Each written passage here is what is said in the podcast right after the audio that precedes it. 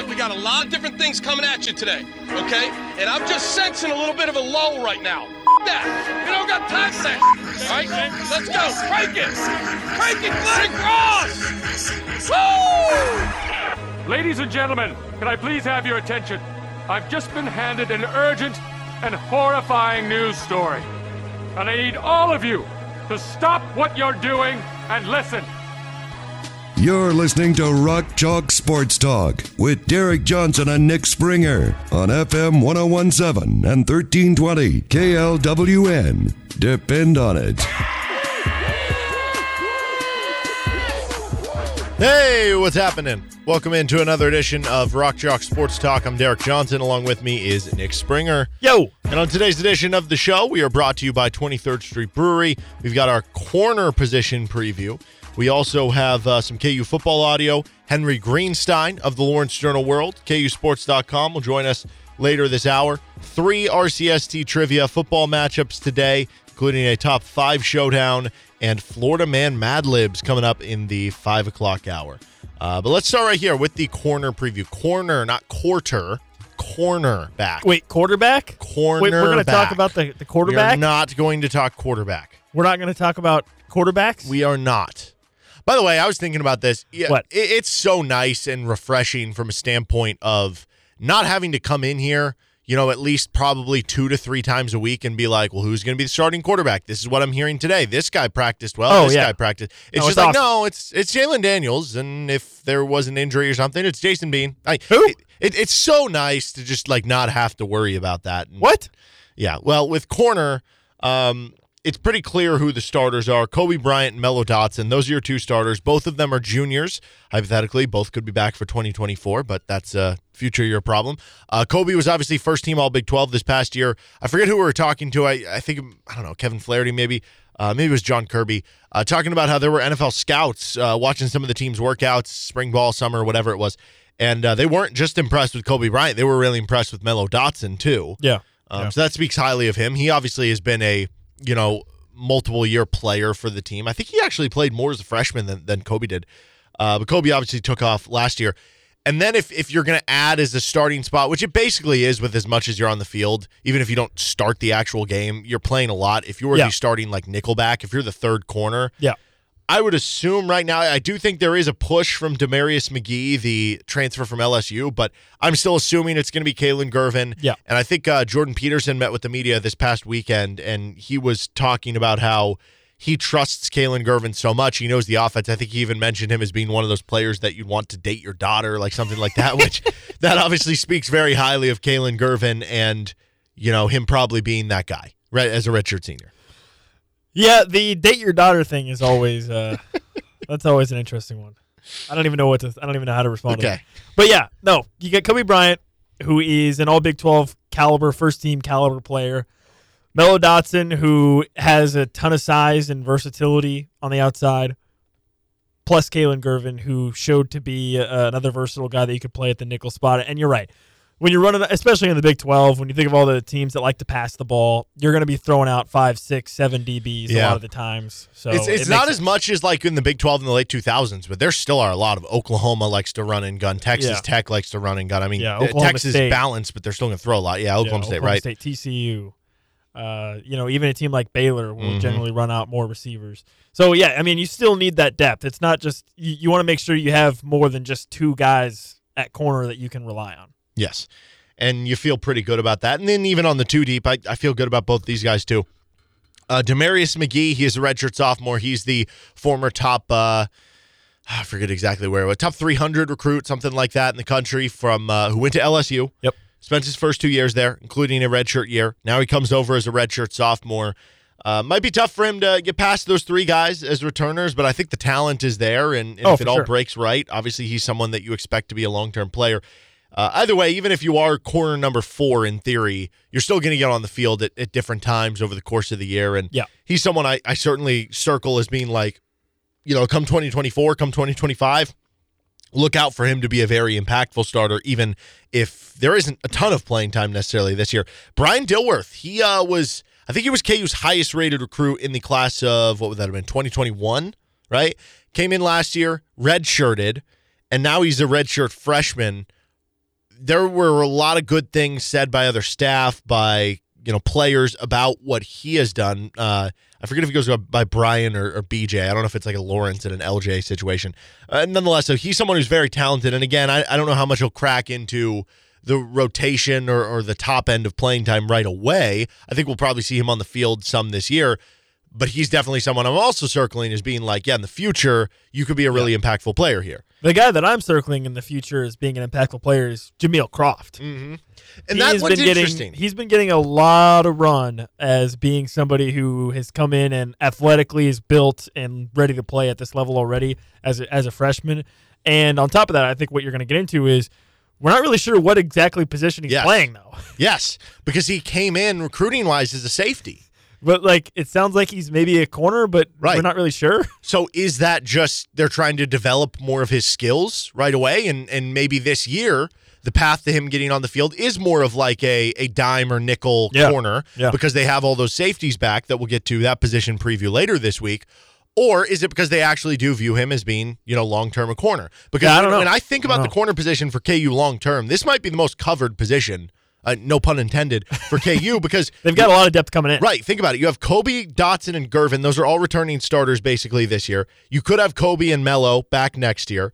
Uh, then you have Damarius McGee and Dilworth as backups, could both be back next year and the year after. You have three or four corner commits in the class of twenty twenty-four, all of which are thought of very highly in the class. Yep. Uh, you also have Jake, Jacobee Davis, who is one of your higher-rated freshmen. He's in the class. Um, Quentin Lassiter is a senior, and then you have uh, Noah Barber and Jack Schneider. I believe both those freshmen are are walk-ons. But uh, point being, this position you feel really good at. I'm yeah. almost surprised he's not coming in as a safety from the standpoint of, even though you have those starting safeties there, it's like, well, Kenny's going to be gone at the end of the year. Marvin Grant's going to be gone at the end of the year. Uh, O J Burrows only has this year and one more possibly uh, at the end of the season. But maybe he is a corner. Maybe they just like the skill set better at that position. Yeah, yeah. I, I'm I'm curious about that. Either way, everyone that's talked about him has only had very, very positive things to say.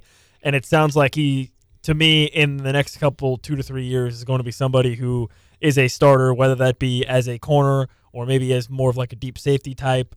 Whatever his role may be, uh, I think he's going to play it prominently in yeah. the future. The other thing I wanted to bring up about this is, and this is something that you probably, that, that you haven't had to worry about in recent history. And I, I don't remember if we touched on it with the quarterbacks, with Jalon Daniels or not, but the idea that you have players now that if they have a good enough season this year, they may go and declare to the draft. Mm-hmm. And that's a rare problem that K U has not had to deal with really at all. I mean, you go back like, what, Dorrance Armstrong?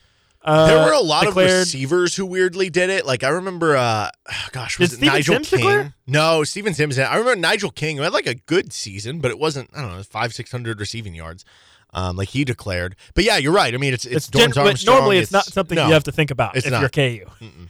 And like, Lonnie is Phelps, it that crazy if Cobee Bryant rips off six, seven interceptions this season and is a first-team All Big Twelve corner again that he might say, you know what, I'm gonna go see what's see test the waters? No, not one bit. I mean, at that point, if you're two-time All Big Twelve first-team corner, like that's probably in the back of your mind that like, hey, I am N F L ready. I was just first-team All-Conference in a Power Five conference back-to-back years, right? Yeah. So yeah. it is very possible, and, and yeah, you're right. I mean, you can never have enough corners with the, the way you mix and match them, and, and can put a bunch of them on the field. You know, you could put four or five of them on the field in a given formation, depending on the down and distance. So yeah, maybe Croft is more of a corner. Uh, like I said, maybe it's more of a short-term thing to get him on the field this year, and then maybe he moves to safety. Who knows? Either way, you do like the talent there. As you said, there's been a lot of positive talk about him, and that was the case last year. Like, you know, talking to Kevin Flaherty from twenty-four seven Sports, he was someone who really just skyrocketed up the ranks, that he was thought of as a good recruit coming into his senior year of high school, but he just blew up, and he became like a great recruit that a lot of these Power Fives were in on, and K U felt great about getting him, that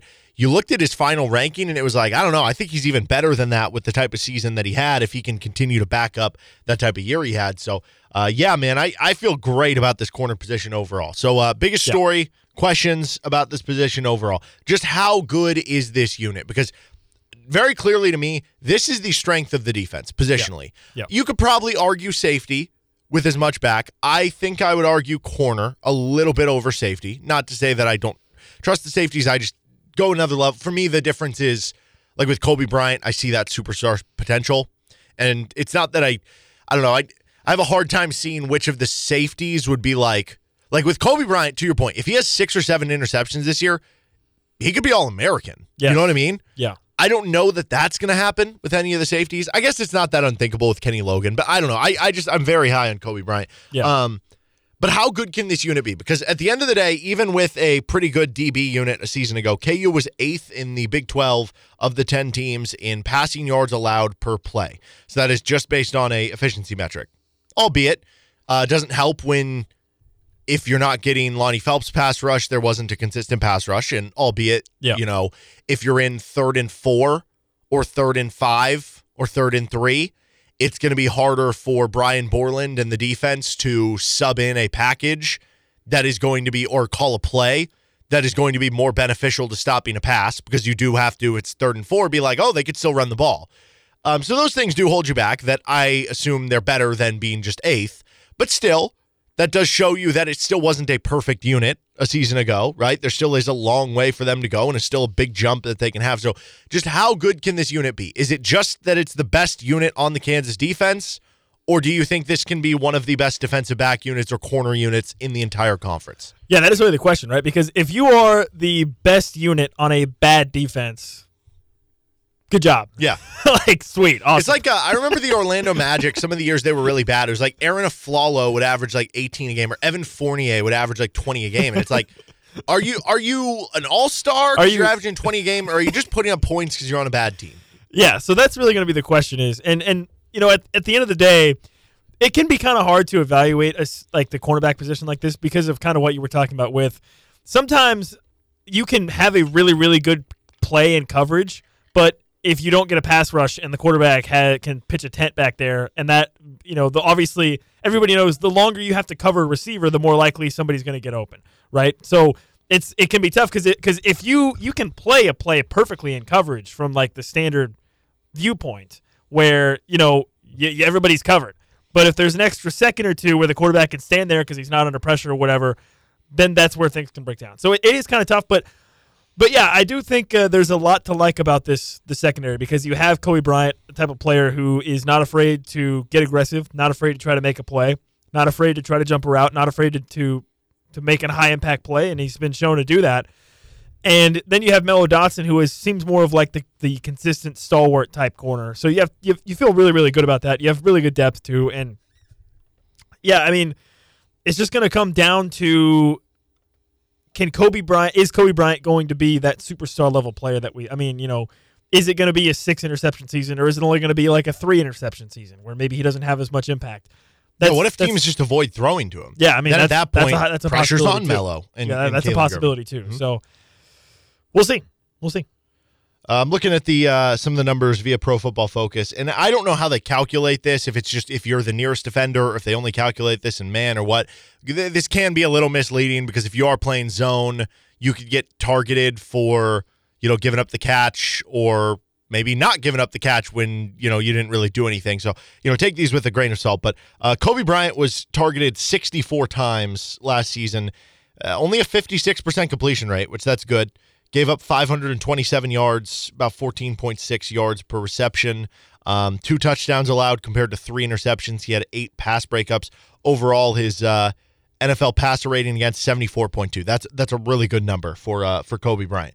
Uh, Mello Dotson, meanwhile, gave up forty catches on sixty-one targets, which is sixty-six percent.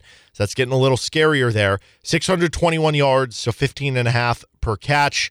Um, he allowed five touchdowns to two interceptions with four pass breakups. So that's a one thirteen N F L thing. So I, I do think Mello Dotson, he is an older player. This will be like his second and a half year as a starter. I do expect him to take another jump up. But yeah, to that point, if if Cobee Bryant, if they're only throwing to Mello Dotson and he hasn't gotten much better than he was last year, then it almost nullifies how good Cobee Bryant could be. Um, that is yeah, going mean, to be something it's important. The, it's the classic case of if you have one elite corner and another corner who is not that good, if you're an offense, yeah, just throw it to throw it against the guy who's not as good. And I guess it's still helpful because maybe you can give more help with safety coverage, you know, shade them more one way, put extra help on that side of the ball that that even if you do have one good and, you know, one kind of weak link that uh, you can you can kind of make up for it in certain ways. But yeah, I mean, it, it certainly uh, nullifies a certain amount. So yeah, how good can this unit be uh, is kind of a big question here. And you know, how good will Cobee and Mello is kind of the the umbrella um, into yeah. that. If if Damarius McGee or Brian Dilworth or Jameel Croft or Jacobee Davis, you know, one of these guys ends up turning into somebody who does crack into that top two or three of the corner room at some point in time. I almost view that to be like a great thing, because oh, that yeah, means that, that those guys are breaking out over proven guys, which means that they had to hit a certain level that, that will take you to another level. So that would certainly be a good thing. Uh, but the big underlying piece of, of you know all these position groups here, uh, I think so far in the defense, uh, we've pretty much said the same or worse with every position, except I liked the defensive tackles better. What about this one? Better, same, or worse than last year? This this one is similar to a couple positions we had on the offense where you have everybody back. Mm-hmm. So how could you not feel better about them getting better? Mm-hmm. So, uh, yeah, I think you have to go with better for the time being. You have to assume that Cobee Bryant can take that step forward and continue to be a, a first-team All-Big Twelve caliber player. And if Mello Dotson can just be a consistently solid player, that's probably good enough to where it'll help overall. Mm-hmm. And you have really good depth. I mean, I think you heard from we heard from Jordan Peterson. He trusts Kalen Gervin. I trust Kalen Gervin. I think he's an excellent veteran player that can be that sort of nickel type defender, which is great. Uh, so with those three, just those, just on the on the evidence of those three guys alone coming back, you have to feel better. And then you throw in the fact that you might have a possibility of a Damarius McGee or a Brian Dilworth or a uh, Jameel Croft being a, a little bit of a breakout player, a little bit. That's fantastic. I mean, you've got five, you've got you've got legitimately four or five guys that you feel really, really good about, and that's that's great to see. So I think you have to feel better. I feel better too, yeah, because I feel better about the depth is the big thing. Like, even if the starters end up being the same to where they were last year, which I actually do think Cobee Bryant's going to take a step up because of the fact that I would say through the first six or seven, maybe eight games, he was still a good corner, but he was at times boom or bust. He'd get a big play, but then he might give up a yeah. big. Over the last three or four games, he did become even, he became a little bit more shut down. I, I always go back to the Texas Tech game.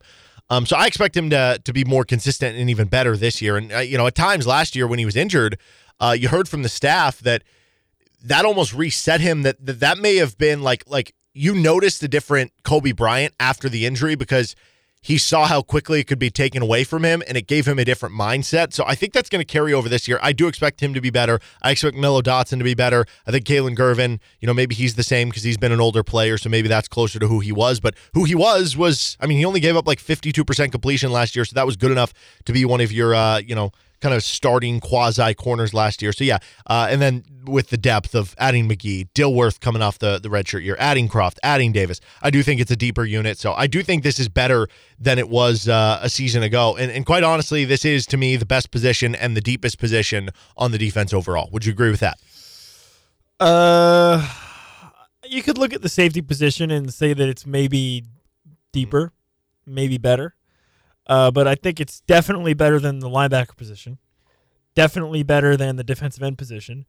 The D-tackle position, it actually, there's been some some talk about the higher confidence level in some of the D-tackles, so maybe you feel a little bit better about the D-tackle position. Feeling vindicated of, about that take right now. In terms yeah. of depth. Uh, but I think in terms of talent and depth of talent, probably it's got to be this position, right? Yeah, I would think so. Now, if you move Jameel Croft back to safety, that would become even be more of an argument to me. Now, you could argue maybe the top three at safety of Burroughs, Grant, like, Logan is better the, the, than... Yeah, the issue is, like, if you're going to play three to four corners versus if you're only playing two safeties, but you have three right. really, really good safeties, maybe it's maybe yeah. you could say it's safety depth, but... Yeah, I don't know.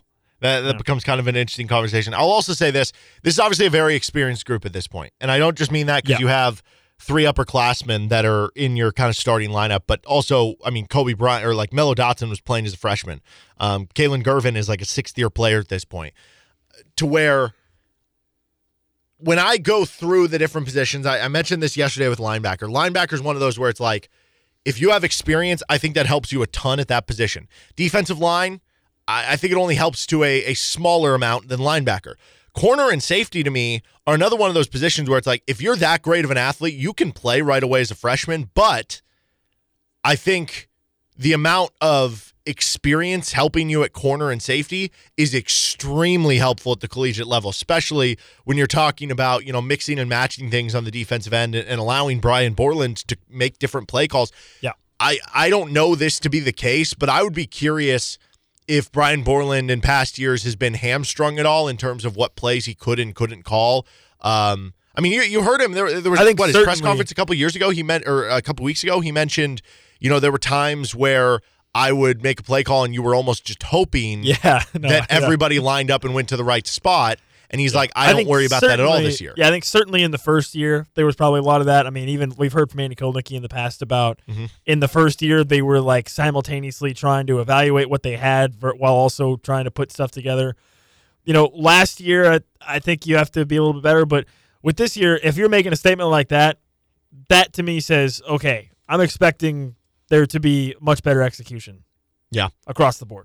All right, Henry Greenstein is going to join us in about fifteen minutes from right now. We've got some Bryce Cabeldue audio we're going to get to you after this timeout in the action. Talk a little offensive line. We got three R C S T trivia football matchups on today, and we also have Florida Man Mad Libs coming up in the five o'clock hour along with some Gage Keys audio. With Nick Springer, I'm Derek Johnson. You're listening to Rock Chalk Sports Talk. This is F M one oh one seven, thirteen twenty K L W N, K L W N dot com, and the K L W N app. Depend on it. Welcome back into Rock Chalk Sports Talk on K L W N with Nick Springer. I'm Derek Johnson, and joined now by Henry Greenstein of the Lawrence Journal World, K U Sports dot com. I want to start with the new locker rooms in the weight room. There's plenty to talk about today from K U football to K U basketball, but uh, you got to see all all the new locker rooms, what it entailed and everything. Uh, I don't know, how how cool were they in person? How helpful do you think that'll be in, in future recruiting? What, what stood out to you about the new locker and weight rooms? Well, I'm supposed to be a hardened observer, and I was impressed when I went in. So, I, I, if that's anything about recruiting effects, no. But I think it'll have a, it'll certainly have a positive impact on the program in a few different ways.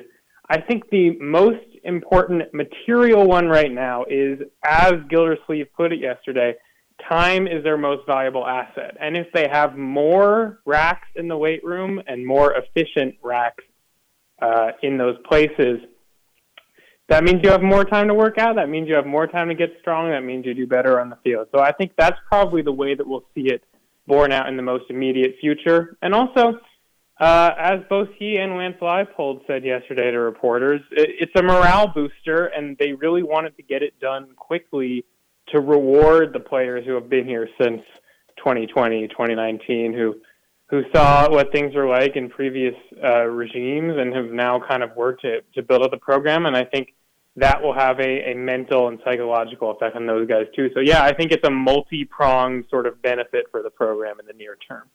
Now, since when we last talked to you here on the show uh, over K U football camp, there was obviously the, the Jalon Daniels situation, uh, possible yeah. injury, came back. There was... I don't know, so some other coaches got a chance to speak with over the last week or so. What's been kind of your biggest takeaway from camp over the last, I don't know, week or so, seven days? One thing that stood out to me is, and maybe this is just universal among college athletes, but it's it's just really interesting to hear everyone genuinely believe they can be the best in the country at whatever it is they do. You know, so I mean, I mean, Cobee Bryant, uh, he wants to shock the world once again. He truly believes the secondary can be the best one out there, and Uh, talking to the defensive tackles yesterday and Gage Keys, that's like an unheralded unit, but they think they can make a huge splash in the Big Twelve. I would say just the confidence level of this team is very high. Now, that'll be something to monitor as the season goes on. It's super impressive just to see how how fervently these teams really believe that they can accomplish anything, and uh, how all these different position groups really strongly think that they can build on the results of last year and, and keep Kansas football growing going forward. What's the position group or position battle right now that maybe interests you the most in trying to figure out how it's going to play out? Yeah, I'm starting to feel like the offensive line positions are resolved pretty much. So I think I'd have to go with those defensive tackles that I was talking about, and maybe just because it's fresh in my mind, but it's really interesting to see how it's a new group, but it's relying on new players like Devin Phillips, like Gage Keys, for leadership.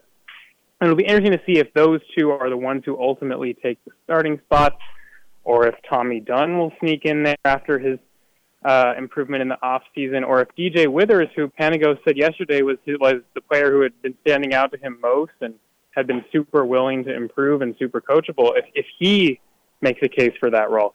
I think that the, you know, the travel squad when it comes to defensive tackles is not really spots in the two deep. There's a lot of potential for change there as we approach the season. Okay, you mentioned feeling like uh, there's a good read on what the offensive line is. Um, at this point in time, if, if you had to project it, would the starting offensive line, Dominic Pooney at left tackle, uh, Amarj Adams-Reed at, at one of the guard spots, Mike Nowitzki, Michael Ford at the other guard spot, and then uh, I guess Bryce Cabeldue, would that would that be the projection you would go with at this point? Yeah, exactly. I mean, that's precisely what I was thinking. Uh, that's what I've seen just from our little open portion of practice. Those seem like, at least in the drills when, when they're lining up with the ones, I've seen, I mean, sometimes they split it up into one half of the offensive line or the other, but I've seen configurations that look like that. I don't see too much of a reason to think that's going to change. I think that uh, the tackles in particular are pretty immutable. And then obviously guard has been more of a subject of debate, but I've just heard so much positive stuff about Reed Adams from pretty much every relevant coach we've talked to that I really don't, I don't, I don't see that changing much either. And especially, we just heard the other day, I believe it was from one of the teammates, one of his fellow offensive linemen, that they really see him like a returning starter because of how much he contributed last year. If you had to rate the whole Jalon Daniels situation uh, on a, a worry scale for, I don't know, a possible injury for him uh, in the future, what it could mean long-term for this team on a scale of one to ten, with ten being, I don't know, hit the panic button, where would that reside on on that scale for you? I'd give it like a two point five. I, I was listening to what you guys were saying about this in previous days, and I do agree, because it is Daniels, a, a player who has such scrutiny about his health status, it obviously bears a little bit more consideration than if it were just anyone else in the roster. Like, I don't see – people aren't super freaking out about Tywan Berrios having a minor hamstring ailment or whatever Luke Grimm is dealing with right now. But because it's Daniels, because he's the star quarterback, and because he's missed time due to injury elsewhere in his career – that's obviously something people are going to be super attuned to. But he was out for one day. He's back. I, I don't think anyone should be too concerned about it at this point. Moving over to basketball, as we're talking with Henry Greenstein of the Lawrence Journal World. You can check everything out at K U Sports dot com. After seeing all the action in Puerto Rico over the three games for uh, K U, reverting back to that article you, you posted couple weeks ago about the uh, the shooting guard being, you know, the position of, of most intrigue and the position battle really to watch during this thing. Do you have uh, a new order of of your expectations about maybe who the, the leader in the clubhouse is for, for the starter? Or uh, I don't know if you, you ranked those three options between Jackson, Morris, and, and yeah. Timberlake. You know, what would that ranking be after seeing these three games? Yeah, I do have a new order, and you can read all about it in an article that will go up sometime this afternoon with my takeaways from the trip, so keep an eye out for that, everybody. But I, uh, yeah, I think that before I had given Timberlake a slight edge, but I just think that Morris's performance in the first game, even though it was against weaker competition in Puerto Rico Select, was so impressive and shored up so many aspects of his game that people have been uncertain about in terms of the shooting and, and whatnot, that I, and I don't think anyone else, with the possible exception of DeJuan Harris in the last game, I don't think anyone else at the guard spot had an offensive performance that matched that. Um, and, you know, we didn't see as much from Arterio in game two, and then, of course, he missed game three with a minor injury. Uh, but that showed his sheer potential in terms of athleticism, the kind of inside and outside scoring, and, of course, we already know from his first year at Texas what he can do as a defender. And in terms of Timberlake, he wasn't bad, but as as Self put it, I think he was just okay. I believe that's what Self said after game two. And, you know, we saw his athleticism, we saw his shooting ability in spurts, but it wasn't as consistent as you might like from someone who's a primary outside option. Um, and I think that I would now give Arterio a slight edge, whereas I had previously given that to Timberlake. As far as Elmarco Jackson, um, I was really impressed with his pace getting down the court, the way he was able to lead the team in transition, and that was honestly probably the biggest thing that K U did well overall, was just getting out on the break super quickly, great outlet passes and whatnot. But Jackson also, he came in, he seemed a little overwhelmed or or nervous when he first appeared, you know, sometimes had a shot blocked right away, committed a turnover, fouled Buddy Hield on a three-point shot. It could be just that it's only August, and maybe by the time we get to November, he'll be a lot better settled in, but I don't think he should be the top option to start right away based on what I saw. So you're leaning Morris now over Timberlake. Are you still leaning Timberlake over Jackson for, I guess, if there's, I don't know, maybe one guy plays twenty-two minutes, another plays eighteen, or, or some small split of action there? That's a tough question. I I think so. I think, you know, that's a minor difference, and I'm not totally sure exactly how this rotation will take shape, especially now with an additional obligation to get Furphy some minutes if he truly is so impressive. But I, I, I've said repeatedly I think there's a high chance that Jackson impresses early in the season and starts to work his way in the starting lineup. I still think that could happen. But in terms of who is the day one starter, I think it goes Morris, Timberlake, Jackson in terms of my current order that I'm thinking. Uh, a few days before K U took off for Puerto Rico, Bill Self met with the media and talked about Kevin McCullough, he thinks, being the best player on the team so far. After seeing the three games, uh, do you think he backed that up and, and looks every bit, every part of being that guy? I do. Uh, you know, there were a few things you could critique. He missed a couple key threes late in that third game, but he was in position for an open three, and with more practice, we'll get better at that. He missed some free throws, but it was a small sample size, and everyone on K U was missing free throws, and you have to think they'll get better at that as time goes on. Mostly what I saw from Kevin McCullough was someone who, as Self put it, has developed his confidence and aggressiveness. He was getting in the paint at will. He was being decisive. He was making the right shot selection choices, and kind of like what I said with Morris before, we all know how he can be on defense, and he was perfectly defending Buddy Hield on some plays that still ended up being crazy fadeaway three-pointers. That's something what you get with an N B A player, but yes, on the whole, I thought uh, Kevin McCullough lived up to his billing under somewhat challenging circumstances. At this point in time, what remains kind of your biggest question about K U basketball? Well, this may be a little obvious, but I want to see Furphy. I mean, I feel like his his absence, the fact that he's continents away, has is already creating this sort of cult figure uh, status for him. He's a freshman who, until recently, was planning on spending another year before even playing college basketball. I'm not sure how much anyone can justifiably ascribe super high expectations to that sort of player, but I mean, if you've seen his highlight tape and you've seen those dunks and shots and whatnot, you can kind of understand what it's all about.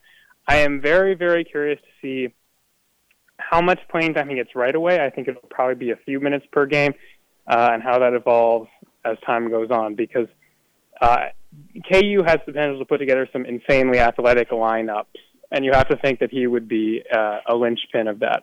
Yeah, if you had to, to pick, I don't know, a word or a short phrase to peg what you think, based off of this small sample size of three games, what you think this team's identity will be, or, or something along those lines. W- would athleticism, would that be the word? Yeah, I think that's a good one. Uh, just, you know, you can watch Arterio and K J Adams, especially from the earlier games in the trip, and, and land on athleticism as a defining theme, just how swiftly they were able to get to the rim and how strongly they were able to finish there. So that's a good one. Um, and similar to that, I think The, the quickness and the intuition they showed on the break was really impressive for a team in August. So keep those things in mind as well. We're talking with Henry Greenstein, Lawrence Journal World, K U Sports dot com. At this point, after having strong games, especially the first two for K J Adams, uh, is it is it a big enough sample at all for you to say that there's no concern left about how K J Adams and Hunter Dickinson will fit? I I mean, this is something I was super impressed by, just thinking about how everyone had been talking about the DeJuan Harris and Hunter Dickinson connection. You know, Dickinson semi-famously told him that he better average ten assists per game, but it, it was the Adams and Dickinson connection that was doing so much work in that same game. They're just lobbing the ball to each other at will and really sealing things down the stretch. I think from that perspective, there shouldn't be too much doubt about how they can coexist. Now, once again, we're still not seeing the the outside shooting from K J in a large enough sample size to determine if that's actually improved or if uh, or if it's going to be a problem. Um, so I'll be interested to see more of that. So same scale that I gave you with uh, with Jalon Daniels, the, the one to, through ten worry scale, with ten being, you know, the most worrisome. Last two games, they struggled shooting the basketball, not just from three, but from the free throw line, which it is such a small sample, especially with something like shooting. That also, though, has been something people have wondered about and worried about with this team coming into the year. So what would you grade that on the worry scale of one to ten for uh, their shooting ability? Yeah, my concern, I think, is more with the perimeter than it is with the free throw line. Um, but I'd give that, let's say, a, a five out of ten. This is something we know about with this team has already been uh, remarked upon as a problem right from the source, Bill Self. But on the other hand, uh, they have it's a problem that they have three months to resolve, and that I'm sure they'll be working through over the course of the early season as well. So, yeah, I, the team doesn't have a super go-to shooter besides someone like Timberlake, and I don't think Timberlake was especially on target, especially in that last game. Um, so I think it's something to monitor. I don't think it's a calamity as of now. So, yeah, I'll stick with my five on that. Okay, he is Henry Greenstein. You can check out all his work in the Lawrence Journal World through K U Sports dot com. Henry, appreciate the time as always, man, and uh, talk to you next week. Yep, thank you very much. That was Henry Greenstein, Lawrence Journal World, K U Sports dot com. You can check out the Best of R C S T podcast at K U Sports dot com now as well. One hour down in the show, two to go. We got uh, R C S T trivia, three matchups coming up for you in the four o'clock hour. We got some more K U football audio we're going to get to, and we have Florida Man Mad Libs coming up later in the five o'clock hour. With Nick Springer, I'm Derek Johnson. You're listening to Rock Chalk Sports Talk on F M one oh one point seven, thirteen twenty K L W N, K L W N dot com, and the K L W N app. Depend on it. Welcome back into Rock Chalk Sports Talk on F M one oh one point seven, thirteen twenty K L W N, K L W N dot com, and the K L W N app. With Nick Springer, I'm Derek Johnson. We have three R C S T football trivia matchups on today's docket. We are brought to you by twenty-third Street Brewery, Jayhawk Trophy, Johnny's Tavern, McDonald's, Mister D's Auto Wash, and Lawrence Shirt Factory. Um, Isaac Henderson versus Michael Plank to lead off, Cooper Wright versus Jackson Schneider after that, and then Kyle Coffey, Taylor Morgan to round out the day. That means we have four top ten teams or players, participants uh, going today, including our first matchup, number five, Isaac Henderson, number two, Michael Plank. I'm excited for this one. First, though, R C S T football trivia is brought to you by twenty-third Street Brewery with dine-in, carry-out, catering options, all available. They have the outdoor patio. You can try the Bill Self mac and cheese, the Haney turkey stack, the Hank Booth burger, the Piper's Pipe and Hop pasta. Everything you get there is off the charts with twenty-third Street Brewery. And don't forget they have beer there as well, which you can get to go with their growlers. They've got a new brewer in there putting together all sorts of great stuff uh, at twenty-third Street Brewery. All right, that being said, into this top five showdown. We have our two-time basketball champion, Isaac Henderson, who was ranked fifth, against Michael Plank, who was still ranked second even after the tough overtime loss a week ago. Somebody still gave him a first-place vote for his performance. He's sitting at one and one with twenty-seven points, which is one of our high, higher point totals through uh, two weeks. Isaac, meanwhile, sitting at two and zero. He's got twenty points. Isaac has already secured his division victory in the Engraving Experts Conference. Uh, meanwhile, Michael is rooting for Cooper to beat Jackson in a later matchup today, so that there can be a three-way tie with one and one teams, and then at that point it would go down to total points, which Mike has a one-point edge on Jackson right now for that for regulation points, so who knows, it'll be dependent there. But either way, this one's important because, uh, Michael, if you can win this one, you get to two and one, and you'd have a lot of points. But if you lose, you're one and two, and we already have three two and one teams who did not win their division in the clubhouse, which means that you would have to hope every other team who's one and one would have to lose, and then you'd have the most points. So this could be playing for your playoff life. You're depending on what happens the rest of the way. Isaac, meanwhile, trying to go for a, a clinched top four seed. There is a lot on the line. Isaac, I want to start with you. You've already clinched your division. How do you approach this matchup and, and still have all your, uh, I don't know, expectations and, and hype to get ready for it? Yeah, you know, there's always kind of, I've been a saying that, you know, the more desperate team usually wins. Uh, and I think today that's that's probably Mike. Um, you know, we're, we're trying not too much to rest on the laurels, but, you know, it's one of those things that the debate, do you rest the starters last game just to prepare? But so we're playing for a top four seed, that that that bye is, is huge in this. So we're going to try to go for, give us the win, but it is nice to uh, to have that, that clinch in our back pocket. We need it. Well, Michael, you are the defending champ, but your back is against the wall now today. I don't know if you knew all that stuff coming into this one, but uh, I don't know. What what are the uh, feelings, emotions headed into this matchup now? Oh man, I listened in yesterday, and those uh, those those questions were tough. So uh, they they got me a couple times on those. So you know, Isaac, you want to rest the starters? That's that's more than okay with me. We'll, we'll we'll take whatever we can get at this point. That's right. All right. Well, uh, you know, Michael, you you need the victory here, so I'm going to actually have you call the coin toss, even though you are the uh, uh, better ranked team to this point. Uh, would you like heads or tails? I hate making this call, man. Uh, let's go heads. All right, heads it is. It is heads, so you have the choice now. Do you want to go first or do you want to go second? Uh, we'll, uh, we'll go second. All right, so Isaac, you're going to be up first. We'll start in the easy round of questions. These are worth three points in the first quarter. Isaac, your first question.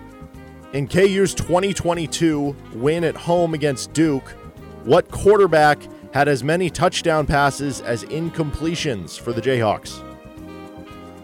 Jalon Daniels. That is correct. I think it actually might have been total touchdowns, but nonetheless, we got the answer uh, with Jalon Daniels. All right, there's three points to get you on the board. Mike, let's see if you can answer here in the easy round for three points. In K U's twenty twenty-two win at home against Iowa State, what starting running back led the team with twelve carries and seventy-five rushing yards? Let's go with Devin Neal. That's right. Starting running back was to help you try to differentiate, although I think that was the game that Daniel Highshaw had the uh, unfortunate season-ending injury. All right, three to three is the score through the first quarter. We're all knotted up into quarter number two. These are worth six points. Isaac, back to you. Marcus Henry's career high in receiving yards of one ninety-nine, receptions of eight, and receiving touchdowns of three all came in the same game in a two thousand seven game against what Big Twelve uh, South opponent? That Oklahoma State. That was Oklahoma State. It was that night game on uh, College Game Day wasn't there, but it was like the primetime game on A B C and stuff, and uh, that was a fun one to say the least. All right, that's a hit for you there to go up nine to three. Michael, your response question: the following season in two thousand eight. Kansas scored their team season high of fifty-two points in a fifty-two to twenty-one win over what Big twelve North opponent? I believe that was Kansas State. That was Kansas State, and that was the last time that the Jayhawks have beaten the Wildcats, which obviously makes that one stick out in addition to the uh, Marcus Henry one. All right, we are tied nine to nine headed into the second half. This is what you could hope for in a top five matchup. We've certainly got that here. Back to you, Isaac. Hard question worth seven points. On November thirteenth of twenty ten, Kansas was held to just fifteen passing yards in a twenty to three loss to who? Well, I believe I unfortunately made this road trip.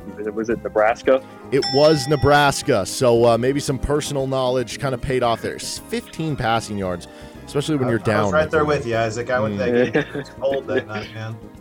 All right, well, hopefully you went to this one, Michael. On October twenty-ninth of twenty eleven, Kansas was held to just forty-six total yards of offense on thirty-six plays in a forty-three nothing loss to what Big twelve South opponent?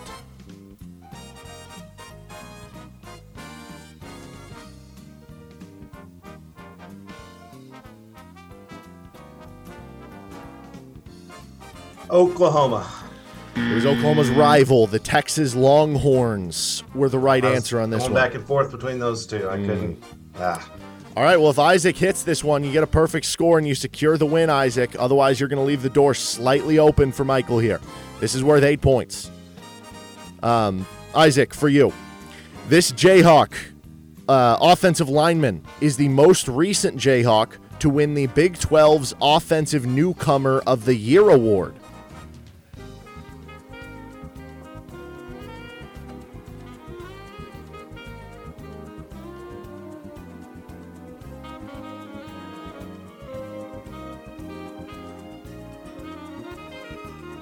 Hakeem Adeniji. Correct answer is Joe Vaughn. That was a good guess with Adeniji, though, because he, he started as a freshman. Okay, Michael, the door is open just enough. This is worth eight points. If you get this one, you win the matchup, and then you're sitting at two and one with the most points of our two and one teams. You probably feel great about being in the playoffs. If not, you're going to need some help to get you into the postseason. Your question. This Jayhawk defensive back is the most recent Jayhawk to win the Big twelve's Defensive Newcomer of the Year award.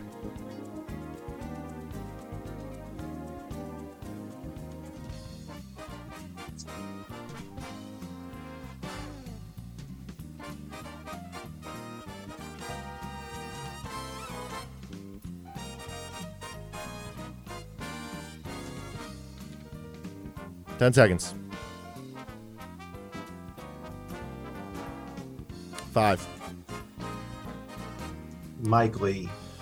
It was another safety, but a few years prior, it was Isaiah Johnson. Isaiah Johnson was the right answer this go around. So that is a tough way to go out. The final score here, sixteen to nine. Uh, Isaac, you secure a three and oh record. You have put yourself in good position here with uh, a three and oh record and now thirty-six total points, which uh, currently among people in the clubhouse of division winners, you would be third. So if you can get that top four seed, you get a bye. Michael, you do have the most points among one and two teams, but with three, two, and one teams in the clubhouse, that means that you need uh, some help around you. Or I guess it's still possible you could win your division, because if Jackson loses to Cooper today, it goes to conference record and then total points. So you become a big Cooper fan. You become a big fan of anybody who's playing a one and one team for the one and one team to lose.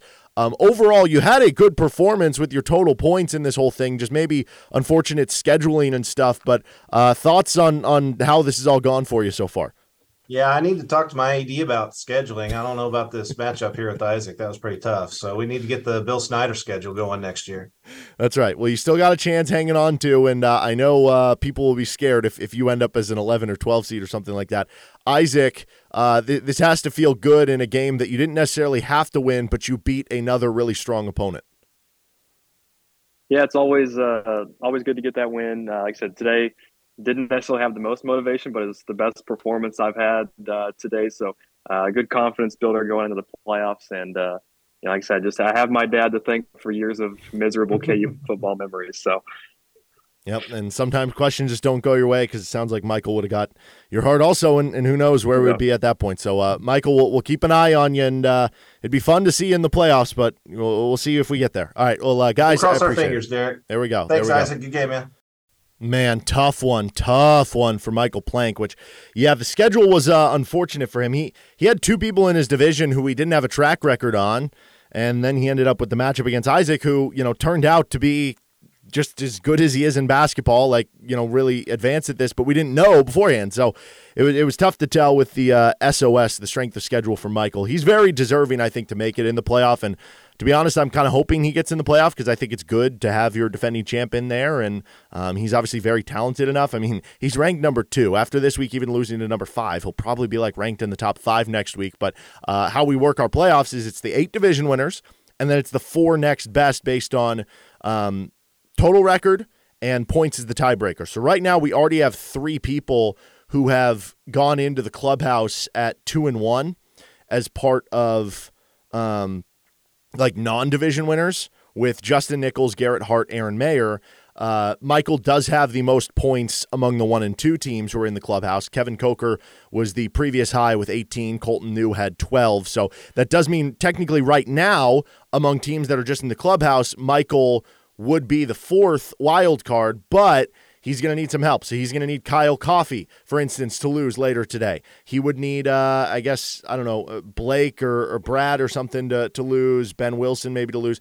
Uh, I'd, I'd have to think through the, the rest of the schedule, how that all works. But maybe his best chance to make it is if Cooper Wright can beat Jackson Schneider. Because then at that point, if Cooper can beat Jackson, all three of Jackson, Mike, and Cooper would be one and one in conference play. And for the conference winner, for the division winner, we throw overall record out the window. It just goes off conference play and total points, which means that if Michael, so if, if Jackson scores nine points or less, because Michael does have one more than Jackson, if Jackson scores nine points or less and loses to Cooper, then Michael could still find his way to winning the division um, and getting in that way. But it's going to be tough sledding either way outside of that. Um, anyway, uh, let's get into our next matchups coming up here in a bit. R C S T Football Trivia is brought to you by twenty-third Street Brewery, Jayhawk Trophy, Johnny's Tavern, McDonald's, Mister D's Auto Wash, and Lawrence Shirt Factory. Check out Jayhawk Trophy on sixth Street in Lawrence. They are custom in wards and engraving experts right here in Lawrence, whether it's a trophy or trophies for a youth sports league, for a fantasy football team, for um, anything in between. They have all sorts of great stuff. Check it out with Jayhawk Trophy, and online, it's not just trophies. It's not just plaques. Uh, we They have, like, they're providing us our, our custom engraved water bottles and tumblers. You can get a bunch of stuff custom engraved that you wouldn't even think of. So check it out with Jayhawk Trophy, again, online or in Lawrence. This is Rock Chalk Sports Talk with Nick Springer. I'm Derek Johnson. You're listening on F M one oh one point seven, thirteen twenty K L W N, K L W N dot com, and the K L W N app. Depend on it. Welcome back into Rock Chalk Sports Talk and R C S T Football Trivia, brought to you by twenty-third Street Brewery, Jayhawk Trophy, Johnny's Tavern, McDonald's, and Lawrence Shirt Factory. Reminder on all our prizes here. All twenty-four entrants are getting a football trivia shirt from Lawrence Shirt Factory, a free McDonald's breakfast sandwich, and a free McDonald's small McCafe frappe. The twelve who make the playoffs, you're getting a twenty-five dollars gift card to twenty-third Street Brewery. Uh, the eight who are in the quarterfinals, you are getting a twenty-five dollars gift card to Johnny's Tavern, a Mister D's Auto Wash free car wash with a fourteen dollars value, one free small shake, one free medium frozen beverage, and one free lunch or dinner sandwich from McDonald's. Uh, the four who make the semifinals are getting a R C S T engraved water bottle tumbler from uh, Jayhawk Trophy and a twenty-five dollars gift card to McDonald's. The two in the title game are getting another twenty-five dollars gift card to twenty-third Street Brewery and another free small shake, one free medium frozen beverage, and one free lunch or dinner sandwich from McDonald's. And then the champion, you are getting a trophy from Jayhawk Trophy. You are getting another twenty-five dollars gift card to twenty-third Street Brewery. Um, off the top of my head, I am thinking here, and I'm wondering, what's that? Should we add on a prize here for a twenty-five dollars gift card to twenty-third Street Brewery? Because I believe we have a couple extras okay. for someone if you finish ranked in the top ten, but you don't make the playoffs. Mm. Because the twelve who make the playoffs get a twenty-five dollars gift card yeah. to twenty-third. The thing is, you would assume that they would make the playoffs if they're in the top But ten, it might right? not. It might not because, happen for everyone. Because you either win the division. If you win your division, you're in. So that's eight division winners. So there's actually going to be two guys outside the top ten who are going to be in the playoffs. Yeah, you know but also Michael Plank, who's ranked second, not looking great for him there. It's possible, but it's not looking great. Yeah. Um. Let's see. Kyle Coffey, who's ranked ninth, he's going to go in our next matchup. Uh. There's a chance he makes it, but there's also a chance he doesn't make it. Justin Nichols, who's ranked tenth, uh, I think he's going to be going. Um. I don't know. He's he's in a good spot. I think he's going to be going to the playoffs, but I guess it's possible. Blake McFarland, Skinner, and Wenninger, like one of them, maybe both of them won't make the playoffs. They're honorable mention picks. I'm kind of wondering if we should do that. If you're in the top ten and you don't make the playoff, Listen, you still get. You are a gift you card. are the president of. Okay. All right, we'll of, think about uh, it. R C S T Trivia, so you can you can uh, executive order whatever you'd That's like. That's true. I make the rules now. Okay. Anyway, uh, this second matchup is third-ranked Jackson Snyder and uh, Cooper Wright. You are anti-Jackson. You don't believe in him, I guess, is the way of putting it. Yeah, I do not believe in Jackson. I think he's a fraud. I think he's going to. At some point, he's going to get exposed. This dude, you know, he he's all high and mighty. He thinks he knows his stuff. No, it's going to come crashing down for him. Whether it happens here or whether it happens in the playoffs, he's going to flame out. He has got no chance. Yes. Okay. Well, uh, you are very, very anti there, so we'll see if he does flame out here against Cooper, looking for his first R C S T Trivia win of the year. Let's get into the matchup. So we have third-ranked Jackson Snyder taking on Cooper Wright, and uh, this is out of the Jayhawk Trophy Conference. With Jackson, a win today, he can clinch the conference. He can clinch a spot in the playoff. Um, right now, if he could get, I don't know, I, I guess if he just wins in general, he would be in the top four. But if he can get eleven points or more, then he would clinch, I believe, a top four spot at that point in time. Um, so, I don't know. There's, there's some stuff to play for there. But, however, Jackson, if Cooper beats you today, then there would be a three-way tie between yourself, Mike, and Cooper at one and one in the conference. And then we go to total points. We don't look at overall record. We only use the overall record for at large bids. So uh, it would go to total points, which Mike has ten more than you. So there's a lot on the line here. And uh, Cooper, if you can have uh, a good score here, then, then maybe you can work your way back into uh, playoff contention. Uh, but nonetheless, Cooper, I guess for you first, oh and two through the first two weeks. What is the level of pride and want to in this matchup here today?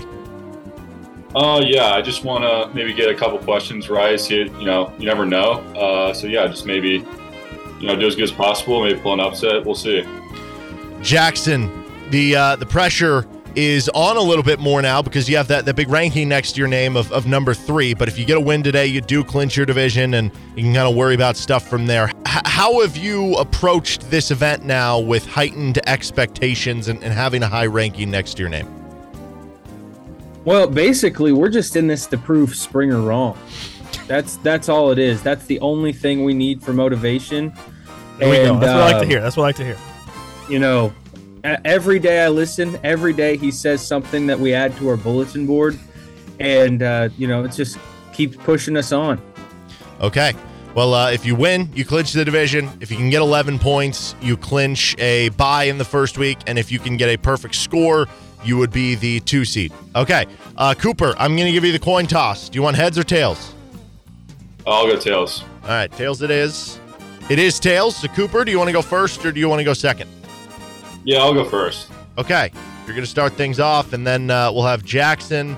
After that, we're going to start in the easy round. The first quarter, these are worth three points. Cooper, for you. This K U quarterback played from twenty fifteen through twenty nineteen, wearing the number nine uniform and collecting thirty-seven career touchdown passes, most of them coming in his senior season. What's his name? Carter Stanley. Yes, starter Carter. And uh, Stanley, the correct answer there. All right, Jackson, your first question. We're three points. This K U defensive end played from twenty fifteen through twenty seventeen, finishing his career wearing the number two uniform, collecting fifteen and a half sacks, and leaving for the N F L draft. Number two. Defensive end. Is that Dorrance Armstrong? That was Dorrance Armstrong. Not to be confused with... I'm, uh, I'm panicking a bit. I know. I don't want to choke. The pressure's getting to him. Okay, it is three to three. We're through the first quarter of play. We're going to head to quarter number two. This is worth six points, medium round. Back to you, Cooper. How many games did Kansas win in the two thousand three season, which was year two of the Mark Mangino era? Uh, is it for regular season? Yes. Well... Okay. Yeah, I guess. Okay, uh, seven. Yeah, I guess it, it was the same answer either way, uh, to be honest. So uh, it didn't matter. The correct answer, though, was six on that one. Okay. Um, Jackson, your second question in the medium round. How many games did Kansas win in the two thousand six season, which was the year prior to the Orange Bowl year? Oh. It's... They didn't go to a bowl game.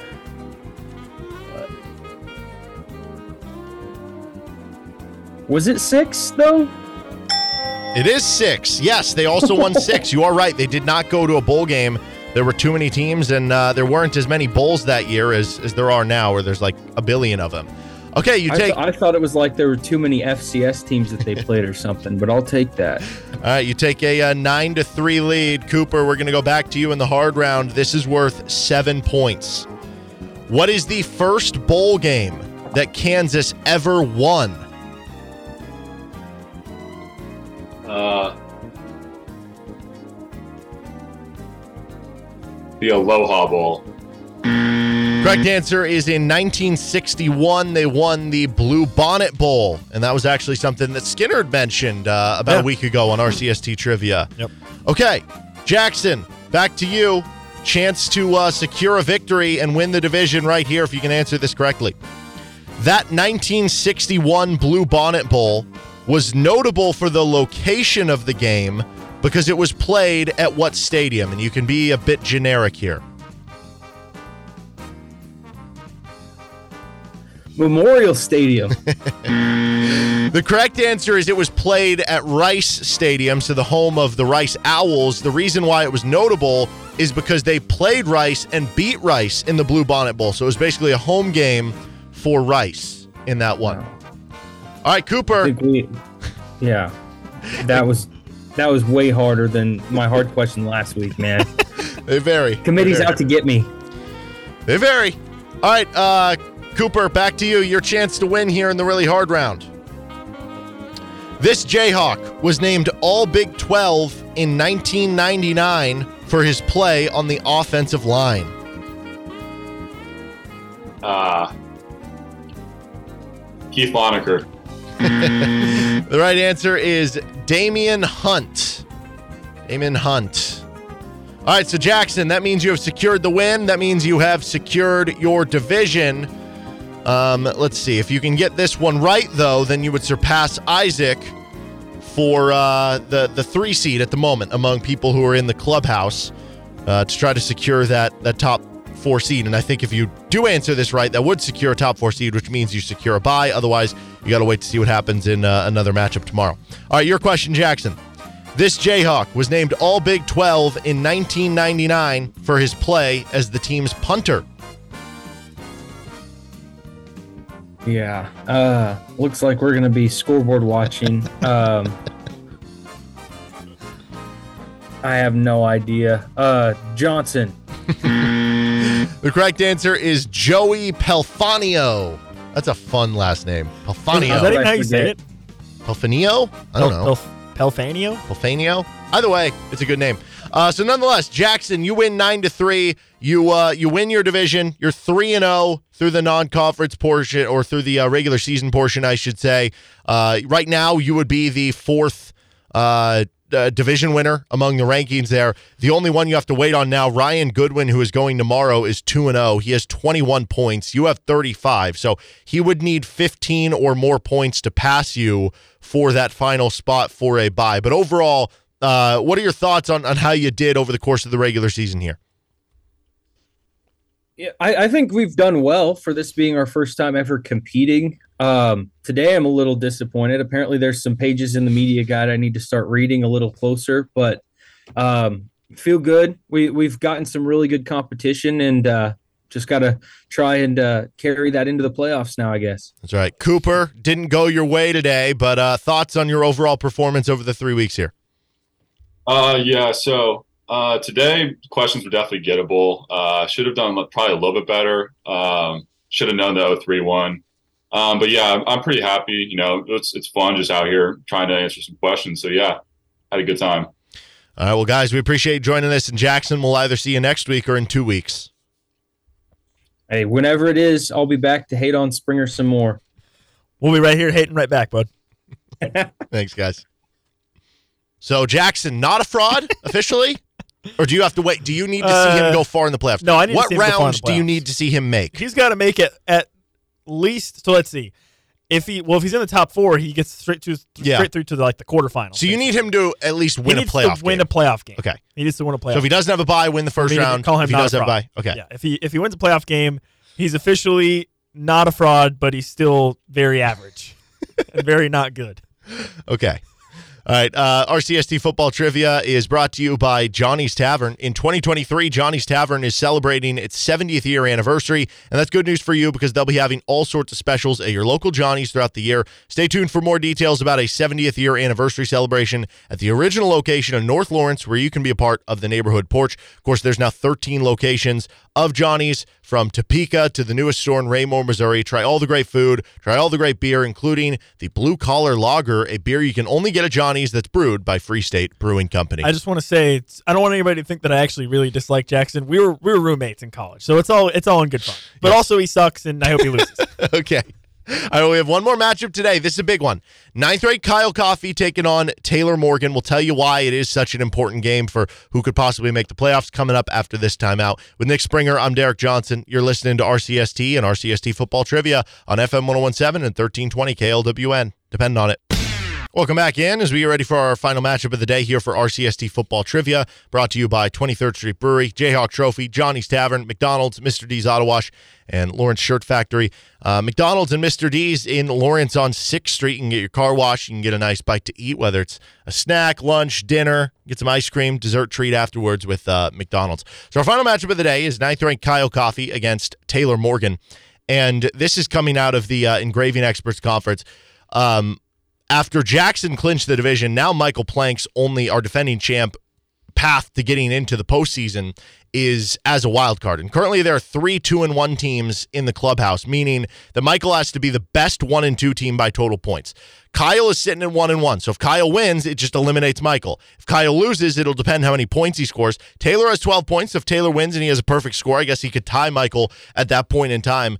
Um, but this becomes interesting because Kyle is certainly one of our best contestants, but he had the tough week one. Yeah. He's got a chance to overcome it here. But because of that tough week one, it makes this week a lot more pressure filled. Yeah, this matchup on paper may not be the most flashy matchup in the world compared to some of our other matchups this week, but kind of as you outlined, the implications of this game may be more significant than some of the other games we've had this week. I mean, there's a ton on the line here, not just between these two guys fighting for a spot, but as you said, Michael Plank, and obviously there's kind of that situation where depending on how many two and one teams we have, you could be two and one and miss the playoffs still. So there's still a lot on the line here, and this particular game is going to determine or illuminate a lot of those different scenarios that we have right now, uh, because it's, you know, obviously you, we could have a possible defending champion eliminated. So ton on the line in this matchup. Taylor's been a great competitor all season long, even though he hasn't gotten the win yet. Uh, he's done pretty well still, and we obviously we know how strong Kyle is, so I, I think this is going to be an exciting matchup. Yeah, it is. All right, let's get into it between Kyle and Taylor.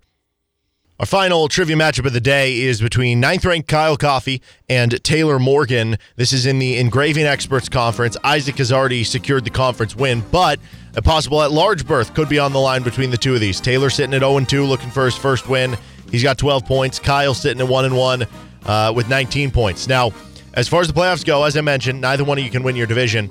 Um, Taylor, if you can put together a perfect score, you could move into a tie with Mike Plank, who is currently, among the people in the clubhouse, our fourth wild card with a one and two record and thirty-six points. However, for you, Kyle, that means if you can win today, you would at the very least move into one of the wild card spots, and depending how many points you score would depend how safe you would feel where you would sit among the wild card leaders, because there are three teams who are two and one among the wild card teams.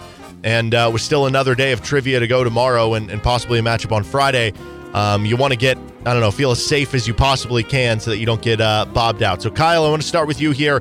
You had a really good bounce-back week a week ago, but what kind of pressure are you feeling headed into this one, knowing that you do need to perform well to try to make it into the postseason? I mean, it is kind of just what I have to deal with after week one, scoring three points, just kind of having a bad draw, so... You gotta you gotta show out and do what you can over the next two weeks, and, and I did that uh, last week, hoping to do the same today, and and it's been fun to uh, watch people kind of jostle for those last few positions there. Looking at the playoffs, I think I was like eleventh or twelfth if the if the you know record or whatever if the season ended last week, and so I need to make sure that I make myself more safe, like you said. Uh, Taylor, you have the opportunity to play spoiler. Obviously, you still can uh, threaten for the postseason. Like I said, a perfect score. That is going to be tough to do because I don't think we've had that happen yet for anyone. But at the very least, an opportunity for pride, for victory, to beat a top ten team, to go out on top. Uh, what are you playing for today? Uh, yeah, I mean, I don't know. I don't think I could any better embody uh, Kansas football that we've seen for uh, the last decade plus here. Uh with not much else to play for than uh, being a spoiler and, and hoping for a miracle. So, uh, yeah, just trying to make a little noise. There we go. Well, Michael Plank is certainly rooting for you to try to maintain a tiebreaker here. Okay, so this will be very interesting. Um, Taylor, I'm going to give you the coin toss. Do you want heads or tails? I'll go tails. All right. It is tails. Ooh. Would you like to go first or would you like to go second? Tails is hot today. Um... I'll go first. I've gone second the last two times. I haven't gone well, so. Okay. We're going to start in the easy round. These are worth three points. First to you, Taylor. Including a highlight reel touchdown out of the backfield, what backup running back led K U with one hundred thirty-seven yards from scrimmage in their twenty twenty-two victory over Duke? Uh, Daniel. Yep, Daniel Highshaw, the correct answer there. That was a fun little highlight. All right, Kyle, your question. Uh, with a first name that is the same as the city he plays in, what receiver led K U with eighty-four receiving yards in that twenty twenty-two win against Duke? Lawrence Arnold. That's right. Meant to be that he came to K U, I guess you could say. All right, it's three to three after the first quarter of play. We're going to move on to the uh, second quarter into the medium round. Back to you, Taylor. This is worth six points. What opponent gave Mark Mangino his final loss at the University of Kansas?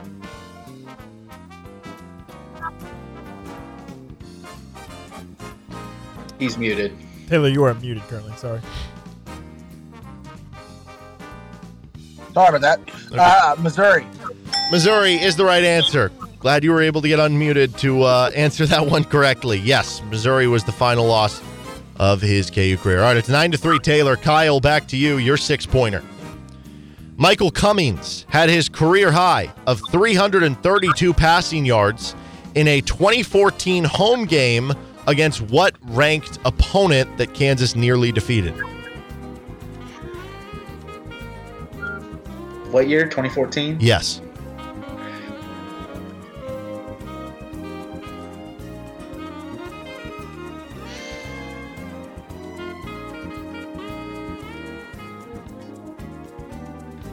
uh, ten seconds. Man, there's some options. Um, he's had good games. He uh, Texas Tech. Ah, I thought this one would come to you. The right answer was T C U. That was the ranked opponent, twenty fourteen, the high in passing yards, almost upset them. Uh, okay, so Taylor, you have a nine to three lead. This is interesting headed into the second half of play. These are now worth seven points in the hard round. Back to you, Taylor. From September thirteenth, two thousand nine through September seventh of twenty eighteen, Kansas did not win a single road game. What Conference U S A opponent did Kansas beat on September twelfth of two thousand nine, thirty-four to seven for their last hurrah before that streak? Uh, I think it was U T E P. It was U T E P. I think Kyle knew the answer to that one, and, and he felt a little unfortunate there. That is a big hit for Taylor. Taylor, you are alive for a perfect score if you can get your really hard answer correct. Okay. Wow, this is getting interesting. Kyle, you have to hit this to stay alive. From September thirteenth of two thousand nine through September seventh of twenty eighteen, Kansas did not win a road game. What opponent did Kansas beat on September eighth of twenty eighteen, thirty-one to seven, to snap that streak? Central Michigan. Yep, who could forget? Puka Williams ran all over Central Michigan, and that was after they had uh, lost to Nicholls State, which stunk, but you saw the impact of Puka Williams. All right, you guys both got your hard question correct, and it is now sixteen to ten headed into the fourth quarter of play. This is where champions are made. Taylor, this is your opportunity to hit the perfect score and have a chance at the playoffs. All right, your really hard question. In K U's fifty-nine to twenty loss to Texas in twenty fifteen, who threw the lone touchdown pass of the game for the Jayhawks?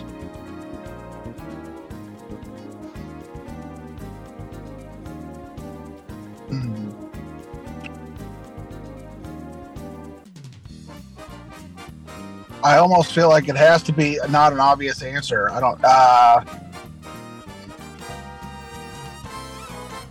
Ten seconds. I'll go Ryan Willis. You were on the right trail. It was not going to be an obvious answer. The right answer was Keaton Perry. Keaton ah. Perry. Okay, so Kyle, that gives you new life. Because if you hit this question correctly, you win the matchup, and you are going to the playoffs, because at that point you would have enough points that would get you into a secure spot. So this is do or die mode for you right here. All right, Kyle, that same game, K U's fifty-nine to twenty loss to Texas in twenty fifteen. Keaton Perry threw the lone K U touchdown pass. Who caught the nineteen-yard touchdown pass from Perry?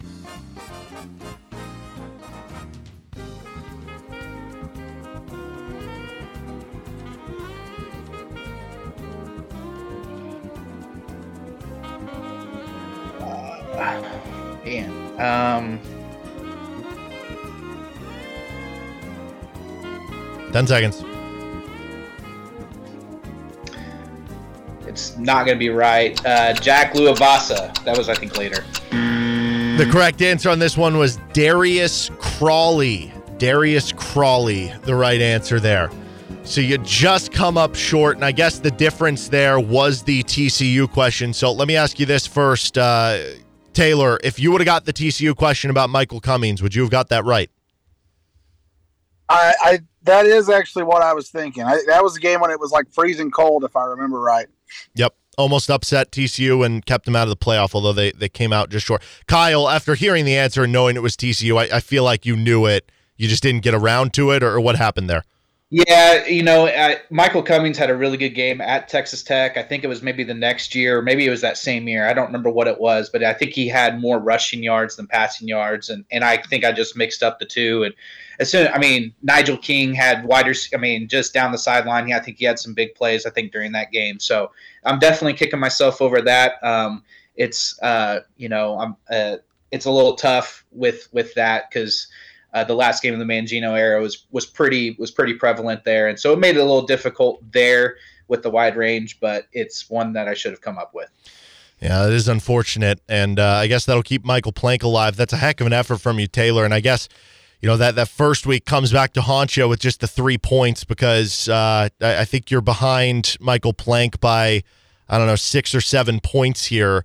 Uh, so that that that certainly hurts. But we know you know your stuff, and we I, I, I kind of, I don't know, made a, a new rule that if you finish ranked in the top ten, even if you don't make the playoffs, we're going to get you a twenty-five dollars gift card to twenty-third Street Brewery. So you, you even if you can't make the playoffs, you do have that opportunity to possibly get there. But Taylor, that's a good finish for you. Kyle, we hope to see you back for basketball and, and football next year if, if we can't get you in any further here. And uh, thanks, guys, both for being a part of this. Appreciate it again, as always, Derek. Thanks. Good luck. Oh, that's tough. Man. Do you think do you think Kyle's medium was a, or uh, I'm sorry, Taylor's medium was a tiny bit easier than than Kyle's? Uh, I don't know, man. That that T C U game is pretty prevalent. Uh, I you know this for based off what Kyle said afterwards, it, it sounded like maybe again sometimes the context clues of the question helped there, because you said it was at home, it was against a ranked opponent. Yeah, which would I said and, they nearly won. And Kyle was thinking the Texas Tech game, which that was on the road, so that would have helped him eliminate that game. But you know that's just how it goes, man. That's just how it goes. Yeah, uh, and I, honestly. Taylor stepping up in the clutch at the right time. I mean, he had some he had some good good had some good hits. He was that really hard question away from being in a tie with Michael Plank right now for that fourth and final wild card at one and two. And then if we do get a tie in terms of points, and it does just come down to you have the same record and the same amount of points, we'll probably do like a play-in game at that point. But I guess we don't have to worry about that at this point in time. So Michael Plank survives for another day. Um, but there's still some other one-on-one guys that could go. Yeah, so among the people in the clubhouse right now, here's what everything sits. Right now, Eric Hansey's the one seed. He has that clinched. Blake Farrell's the two seed. He has that clinched. Um, Isaac Henderson is the three seed. He doesn't necessarily have the three seed clinched, but he does have a bye clinched. Okay. Jackson Schneider's the four. He needs Ryan to either lose or score a certain amount of points that keeps him below him. And then you have Kyle Martin uh, and Andrew Wymore are both tied at two and one with twenty-eight points.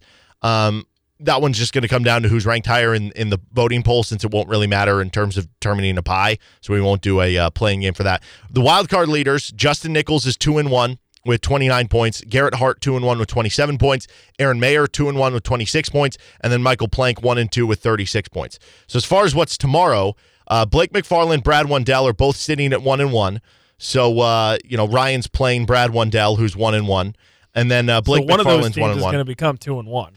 No, not necessarily, because uh, if they're both Br- one and one. No, no, but Brad's playing Ryan, who's two and zero. Oh, oh, oh, okay, and then Blake okay. has a non-con matchup. I misunderstood. And he's I thought, one I thought one. You were saying they they were playing each other. Yeah. Now Ben is playing. Actually, now that I think about it, Ben is playing um, Blake, I believe, and both are one and one. So I guess yeah, one will become two and one. Yeah. So I guess we hadn't so even thought could, that through. Yeah. That, so that, that I guess does eliminate. Does that, does that eliminate Mike. Michael? So all the pressure for nothing. I'm sorry, Michael. Uh, but nonetheless, we're we're gonna do that rule with the twenty-five dollars gift card, and then uh, Skinner is one and one, and Ryan is zero and two going tomorrow. So uh, that'll do it for trivia for today. R C S T football trivia brought to you by Lawrence Shirt Factory. They're providing us with all sorts of R C S T football trivia T-shirts, and they're going to be providing us with some awesome T-shirts we're going to be giving away at our Big Mill pregame K U tailgates. So uh, check out Lawrence Shirt Factory if you need anything done in terms of customization. But they also have certain really cool T-shirts, hats, all sorts of stuff for sale that you can check out. They're over by Munchers in. Uh, Lawrence. With Nick Springer, I'm Derek Johnson. Two hours down, one to go. We got Florida Man Mad Libs coming up uh, in our next hour and some K U basketball talk. This is R C S T on K L W N. Depend on it. This is a Rock Chalk Sports Talk news alert. Office say this man sold crack to an undercover police officer, all while wearing a shirt that said Coke on it. Ever wondered just how crazy headlines can get? And now the Broward Sheriff's Office is looking into this one. So if you recognize the defecating deviant dropping deuces on driveways, give Broward Crime Stoppers a call. Our headline experts have you covered. forty-two-year-old man was arrested for riding his bicycle on the front lawn of a Naples home and telling a woman inside he was an F B I agent. This is Florida Man Mad Libs with Derek Johnson, Nick Springer, and Sam Speck on Rock Chalk Sports Talk. Welcome back into Rock Chalk Sports Talk on K L W N with Nick Springer. I'm Derek Johnson. Another day, another episode of Florida Man Mad Lib. Sam Speck joins us in studio. Well, and it's good to be back on a Wednesday, as we normally do, that middle Sam, of the week. Yes, Nick. What, let's Derek see. To pronounce museum. Hang on. Really? Is it that museum. Hard? Wait a minute. Hold. No, no. Just be. Just say it. Museum. Zam. Why is he saying that? Well, I mean, I know it's, it's like museum. regionally, but like museum is where I'm. Tra- you not, you are saying it a little weird. He's getting is really that, mad about this. Now, also flip it back. You are Nick, saying pronounce, it a little pronounce weird. Pronounce the state that uh, the the C U Buffaloes are from. Colorado. It's Colorado. Redo? Did you say Redo? Yeah, Rado. It's again, Colorado. That's, that's just yeah. your regional pronunciation. But I will say, both of you, museum. That's not what I've. That's yeah, what not we, what I've yeah, said. I don't dude, know what the hell museum. that is. But but Colorado. Museum. That's not right either. So you're what, not. No, what, what, uh, what annoys me about this though is Derek doesn't can't hear the difference. Tom's he thinks the it's the me. same. He thinks it's Museum. the same. I don't know. And, well, and I had to take a double take. You even saw that at the beginning. It's because different. It, it doesn't like, sound that different. Yes, it's it very does. Small, dude. It sounds totally small. different. Zam, it's two different E M. words. You're saying a different word.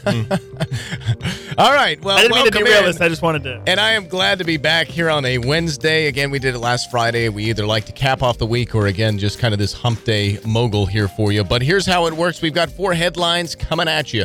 The first one's going to have one redacted word or phrase. The next three following will have two redacted words or phrases. Now, the first round, of course, is only going to be worth one point. The next three will then have the potential of three points if you get the entire headline correct. I did want to note these are entirely legitimate headlines, majority found out of the state of Florida, and of course, we get to find out which Derek and Nick think the real answer is. So, are you boys ready?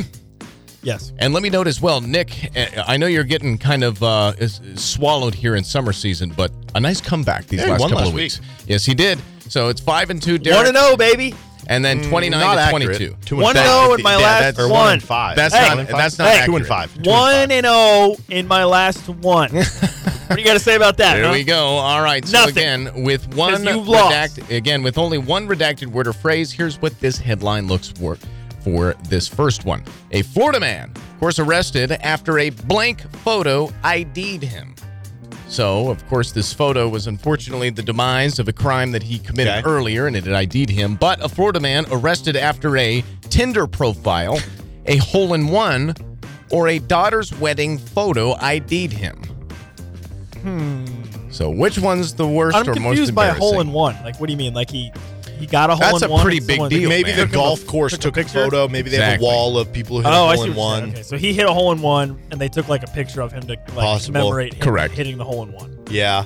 Or it was on Facebook that they put it on. Who knows what it may be. By the way, but, it's been enough time. I feel comfortable sharing this story. There was a uh, we we do the, the high school sports weekly show. you know what? I, where we go out live on yeah. location. Oh, we absolutely. talk to the high school kids. There was uh, one of them. I'll, I I won't say when, but recently enough that.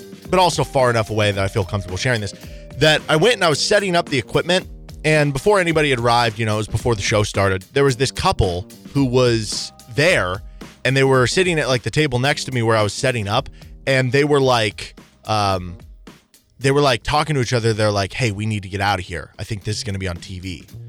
And and oh. they, then they asked me, they were like, uh, are you at the T V station? And I was like, no, this is radio. And they're like, oh, good. So, like, what was that about? Were these people criminals on the run and they didn't or maybe they were like camera? Two people that were seeing other people, but they didn't want to know that they were. Maybe. I don't know. You're anyway. right. I mean, the fact of the matter right? is it's That's just what this they didn't want to be seen. anyway, yeah, yeah. Sorry. There you go. All right. Okay. So, again, hole in uh, one photo, a I'm, Tinder profile photo, or a uh, his daughter's wedding photo. I'm going hole in one. So, Nick's going with the sports aspect here. I'm thinking Tinder. Yeah, Tinder was my second option. Like, maybe it was a it was a cop or something. Who was on there scrolling through, and they, I see. they're just, they just happen to look at their phone as there's right. like a wall right in That's front of them. That's the ultimate detective. Yeah, right? Like, just fell right in their At laps. the office. Like, oh, wait a second. All right. Well, if you yeah. guys are both locked in, Derek, you're going Tinder? Yes. Hole in one, Nick. Hole in uh, one. Everybody at home, hopefully you are locked in. Here it is, full unredacted. And with a point here in round number one, a Florida man arrested after a hole-in-one photo wow. ID'd him. Yes, indeed. Oh. Sports ass, uh, sports so ass. Do you have more on the story? Was it him taking his own no, picture? No, it was the course. It was the okay, course. Okay, so they yep. were. So okay, they, yep. the they had like photo. a hole-in-one. Correct. Like yeah, yes, I don't know. I'm not yeah. a golfer. Yep, it wasn't. Uh, and actually, that's not uncommon. They have a yeah, lot of times. But the odds that like a police officer would have among everybody on the photo and seen like, and been wait like, wait a second. Yeah. Yep.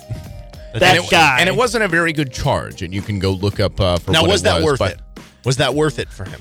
The hole in was the hole in one worth it? Was the hole in one worth going to jail? Obviously not. Obviously not. That's a life sentence. Probably didn't even think that that was it. People go to jail every day. Yeah, but again, like I said, tough. this was for a, life, a lifetime thing. This was, uh, I, I conveniently no, left out the fact of what he did. What you just said makes negative sense. Yeah. Just don't even acknowledge it. One to nothing, Nick, after round one.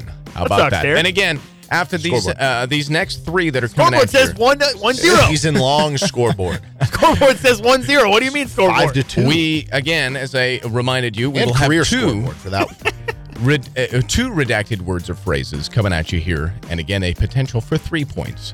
So a Florida man was arrested after blank, which he stole from blank. So let's get to the first here. I'm and let that by soil. The first blank. Exactly. Florida man arrested after stealing a wax figure, registering a Porsche, or using an I D card, which he stole from blank. And we will have the second in a moment. So, again, it's not just a redacted word. So, wait, what was word. the first one? Stealing a wax figure, registering a Porsche nine thirty, or using an I D card, which he stole from blank. And we'll get to the second one here in just a second. But, again, the Florida man was arrested after he did one of these actions. And okay. I think I can. we can eliminate stealing wax figure because Sam in the headline says he's arrested for stealing a wax figure he stole from blank, doing blank. So I'm eliminating that. Well, what doesn't if it's the, what if it's the ma- oh, well, like the wax show or whatever it, it is? Doesn't, like, it doesn't make know. sense to me. It doesn't, it doesn't make sense. Okay, I'm stealing your strategy, Derek. Okay, the headline doesn't okay. make sense with that. Using I D card or registering a Porsche nine thirty. I'm gonna go with the using I D card. Okay, I All think right. this is the wax figure one. Okay, pick it. So that's Fine. what I'm picking. Any explanation, or are you just going with no, your gut? No, not really. Here? I just think just going with your gut. I think here. This guy saw a wax figure, and he's like, wouldn't that be funny if that was in my house, and all my friends came by and were like, oh, look at that.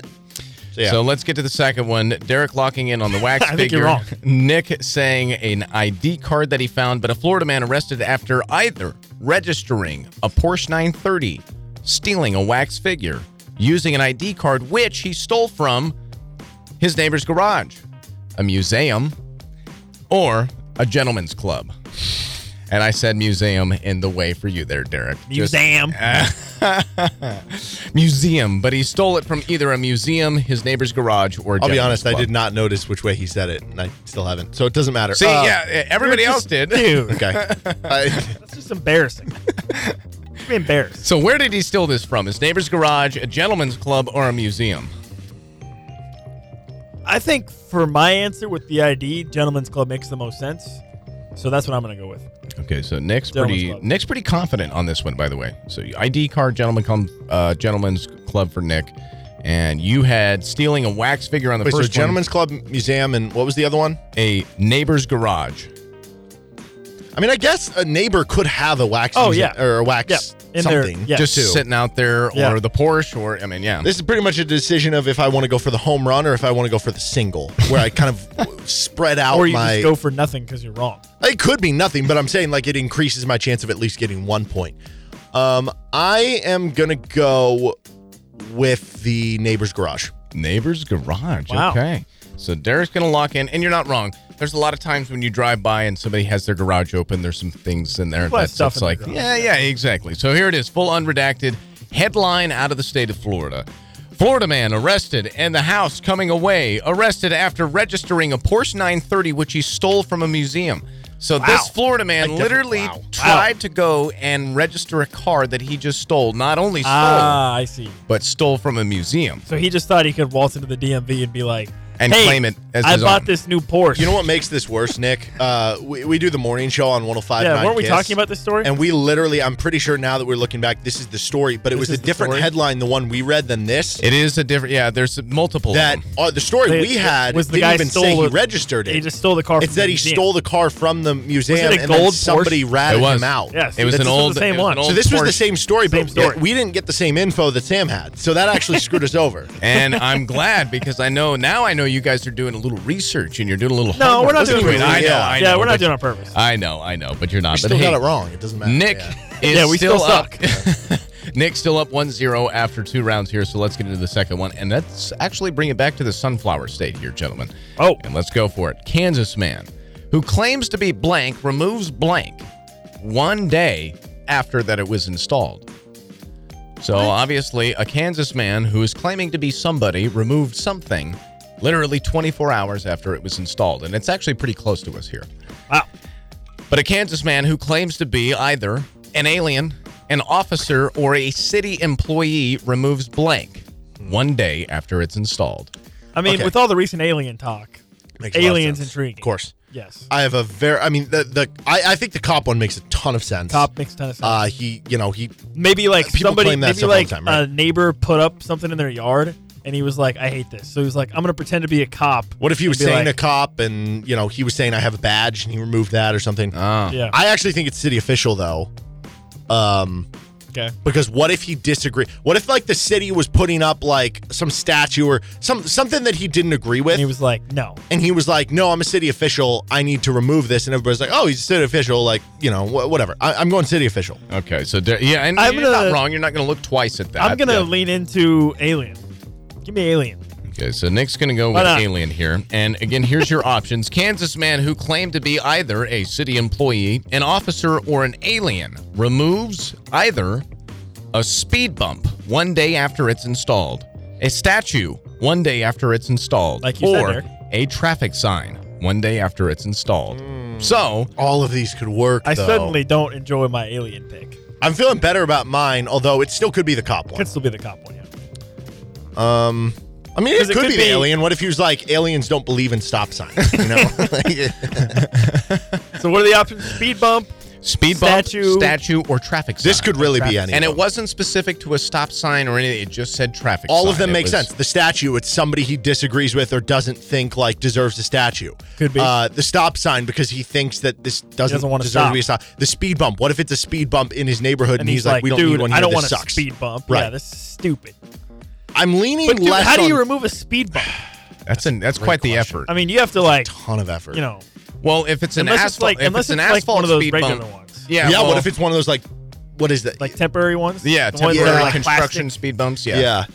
But if it's like a straight up speed bump, you got to have a, a jackhammer, like jack right? Picking an axe, yeah, or a jackhammer or something like. It's a full effort. I'm leaning statue or speed bump though. I don't know why. Um, I'm I'm, I'm going to go with traffic sign. Okay, I'm so going to take Nick, a shot in the dark. We're going speed bump. So Nick's going to go with uh, traffic sign. Derek with the speed bump. And here it is, full unredacted. And for you at home, make sure that you have your lo- uh, answers locked in. And whether it's luck or whether it may be, but one of you got it completely right. A Kansas man who claims to be a city employee removed wow. a speed bump a day after it was installed. Wow. Derek. Woo! Are you sure you didn't see the headline? I did not. That's what I asked you guys when I got in here. I was just like, this happened no, like I a really day didn't. Or two ago. I, really I, I my guess was that it yeah, it was one of those speed bumps that was and yeah, listen, like we actually have we have some investigative reporting because Gary hit up the guys that were or our uh, engineer hit up the guys that were over there. The cops have no idea how this was performed. And oh, so it I, was an actual speed bump. Yes, and what? It was just, I mean, it happened very, very quickly and happened within a day. So maybe it was, they uh, put it up with, like, concrete and he went and took down I the, don't know, but it was well designed. The railings on it that they did morph into the what? Bump. What? What? Uh, it was a well-designed. Molding? But whatever. Derek, now with a three to one lead heading into That's the huge. Final round here, and here wow. it is. This one, again, uh, actually hit the airwaves just today, but a Florida man survived blank. In blank. Blank so, in blank. Blank in blank. That's okay. right. Lot to open blank up for speculation. Blank. A Florida man survives either a rollover accident, losing leg to alligator, or two days stranded at sea in blank. Okay, well, obviously you have the classic alligator. I know. Always a great one. There's always alligator involved. I'm going to go with stranded at sea. That's what I was thinking too, but if like you picked it, I need to something pick, weird. If you picked it, I need to pick something. We don't have to. You could just pick something different on the second one, and then if you get a perfect and I only get yeah. the first one right, we tie. Yeah. So depending on what you want to go for here. Hmm. What are the options? Rollover accident. Uh, rollover accident, losing a leg to an alligator, or two days stranded at sea in blank. And we'll get to the second in just a moment. I just don't think losing an egg to an alligator is right though. That feels like something Sam will come up with. That's my thought. We've said that before about alligator, and it's been alligator, so. I'm just going to go with alligator. All right, so Nick's going to go with alligator here. Here's the second one. Florida man survives either, again, being stranded for two days at sea, a rollover accident, or losing a leg to an alligator in the Oscar Mayer wiener truck, a refrigeration unit, or a partially submerged boat. Submerged. Partially submerged boat is like... I, I feel like it's the most bland answer, but it might be right. Could be, yeah. Here's what I don't understand. How in the world does an alligator get into a fridge? I don't know. Don't ask these Florida people, man. I'm telling you. Don't ask these people. I, I kind of want to... Fridge, partially something. Refrigeration unit is what it yeah. was said. I'll what be was, honest. What was what the first said. option? Uh, the Oscar Mayer Wiener truck. Oh. See, again, how and, does an alligator get in that? I'm going refrigerator unit because I think that's the one that makes, like, it has the most flexibility with the first ones. Because it can apply for the alligator. Maybe it snuck in there. It can also apply for a truck rolling over. Like, what over. if it was in a boat and the boat crashed or something and this thing got out and maybe it's floatable and he opened it this up. Thing, and, the Oscar Mayer Wiener truck is not floatable. Yeah, I'm not picking that. that one. I'm not picking that one. Yeah, we're going, you would not survive. We're going with the uh, refrigerator unit. So Derek's going to go with the refrigeration. So of the gonna, three, a boat, I'm the Oscar Mayer truck. I'm going to actually go with partially submerged boat here. Okay. He's sinking in his boat. His boat's going down. He's like, I'm going to go down with the ship. Alligator attacks him. There you go. Okay. All right, so let me just be clear. You said two days stranded. You said losing leg to alligator. Yes. And then well, no, you said, said yeah. you said refrigeration unit. No, D, I said refrigeration. Yeah, you. And then you said submerged boat. Yeah. yeah. Both of you nobody, come away. Nobody can see on the radio, but Sam exactly. was pointing to us. Yeah. Correct. And both of you come away with a point, but Derek with the win. In another week, Florida man survives two days stranded in a partially submerged boat. So, again, it was kind of a simple one. It was a red herring. I tried to put a bunch of answers out there that threw you off and put you into left field. But I'll tell you what, uh, Nick, you did get the second point there. So there is a four to two victory for Derek here in wow. week number eight. Good for me. Wow. How about Six to that? Two overall eight. Good, uh, I got good one week. For the house. Yeah, I was going to say, what, what do we got for the house? Let's be quick. I almost died in a blank. Now I'm blank. Oh, what? my God. Okay, I almost died in a shark attack. I almost died in a ice cream disaster. I almost died in a concert mosh pit. It's got to be. I mean, give me, give me concert mosh pit. Okay, concert mosh pit. I think I would die in a concert mosh pit. You yeah, there's a lot of people. Disaster. I mean, there's a lot of that's a. I've been in one. There's a lot of there's a mm-hmm. lot of scenarios that. That's the easy answer, but the ice cream one's screaming at me for some reason. The other one doesn't. Ice cream? Yeah. Well, well, maybe I will ice if I'm in the if I'm in the mosh pit. Ice cream. Okay, so I'm gonna I'm gonna take ice cream just because it's weird. Okay. So an ice cream. Uh, incident. I almost died in a blank. Now I'm a. Or now I'm. I'm sorry. Now I'm blank. Now I'm pregnant with my first child. Now I'm lactose intolerant. Now I'm suing the lottery. Uh, pregnant yeah. with my first child. Okay. That's what I'm going with. God, the easy answer for me is the lactose here because obviously, I don't know. I'm going to have to go. I got my, you know, I had an ordeal with an ice cream thing. Like she was out on her first date. They went out and had ice cream and now, boom, I got my first kid because that's okay. how the evening went. You know what I mean? That's what I'm thinking. All right. So, the correct answer, I almost died in a shark attack. Now I'm pregnant with my first child. Oh, I don't know man. why this headline was written. Yeah, what's the I, correlation? I don't know what the correlation is what at is, all. What is the correlation? There we go. What happened? Doesn't matter. Just Did you read? Okay, wow. all right. That's what the headline was. All right, boys. Self-explanatory. It, it is self-explanatory. Yeah. No, it's it not. Just, There's a lot of questions that need to be answered in that. He's Nick Springer with Sam Speck joining us in studio. I'm Derek Johnson. That's Florida Man Mad Libs. This is R C S T on K L W N. Depend on. Well, that's it. If you're listening on our podcast side, thanks for tuning in. Please give us a positive review if your platform allows you to do so, as you can find the show anywhere you get your podcasts with the best of R C S T podcast. If you do have any questions for the show, whether it's for a mailbag, just something you think that would be fun to talk about, you can read Reach out to us on our Twitter page at R C S T thirteen twenty. You can also email us if you don't have Twitter, R C S T thirteen twenty A M at gmail dot com. That's R C S T thirteen twenty A M at gmail dot com. And if you want to listen live, three to six p.m. Central Time, Monday through Friday on K L W N, K L W N dot com, and the K L W N app. Have a good rest of your day and see you next podcast.